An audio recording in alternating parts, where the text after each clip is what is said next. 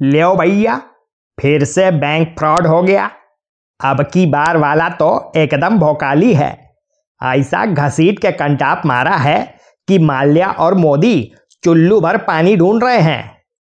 ABG के अग्रवाल साहब ने एक झटके में दोनों को धोबी पछाड़ दे दिया। अच्छा आगे बढ़ें। इससे पहले चैनल सब्सक्राइब कर लीजिए। हाँ तो भैया, आगे का बताएँ। बैंकें सदमे में हैं। एक गुजराती लूट के पहले भाग गया था, दूसरा अब निकल लिया है।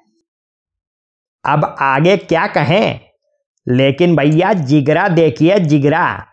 जितना माल्या और मोदी मिल के लूटे थे, उतना अग्रवाल साहब अकेले लूट ले गए। इसे कहते हैं कॉन्फिडेंस बात सही भी है, महँगाई भी तो बढ़ रही है। जब वो दोनों कांड किए थे, तब के सौ रुपए और आज के सौ रुपए में ज़मीन आसमान का अंतर है। अच्छा एक बात जान लीजिए, ये मोदी अपने वाले मोदी नहीं हैं, बल्कि चौकसी वाले मोदी हैं, यानी नीरव मोदी। वैसे तो बैंक वाले दावा ठोक रहे हैं कि पाँच साल पहले ही बता दिए थे, लेकिन भैया केवल बता देने भर से थोड़े सब कुछ हो जाता है आए अरे, पहले जाँच करनी पड़ती है। फर्जी आरोप लगा रहे हो तो।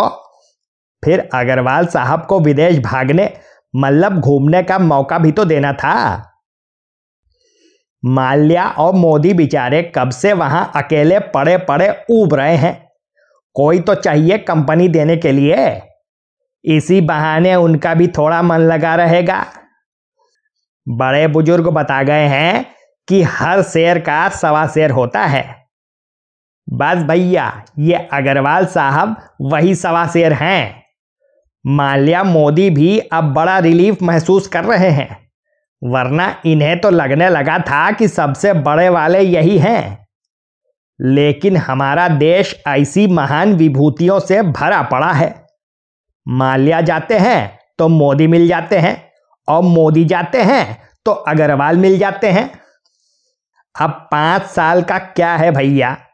चुनाव भी तो पाँच ही साल में होते हैं। नौकरी का फार्म आज डालो तो सब कुछ फाइनल होते होते पाँच साल तो लग ही जाया करते हैं। जो ये केस दर्ज होने में पाँच साल लग गए तो कौन सा आसमान टूट पड़ा, आए? इस कांड में ज़रूर विपक्ष की साजिश होगी, वरना पाकिस्तान भी शामिल हो सकता है। ध्यान से देखा जाएगा तो पक्का कौनो टूल किट ज़रूर मिलेगी। अब केस दर्ज हो ही गया है तो आगे आगे देखिए, होता है क्या? बाकी आपको आज की झक पसंद आई हो तो फ़ौरन वीडियो को लाइक और शेयर कर दें, और चैनल सब्सक्राइब कर लें। आप सुन रहे थे मिस्टर झक्कीलाल, जो बातों बातों में कर देते हैं लाल। इनकी बातों का अंदाज है निराला। सुनते रहिए हाथ पे लेके चाय का प्याला। चलते हैं, कल फिर होगी मुलाकात। तब तक लड़ाते रहिए, झक।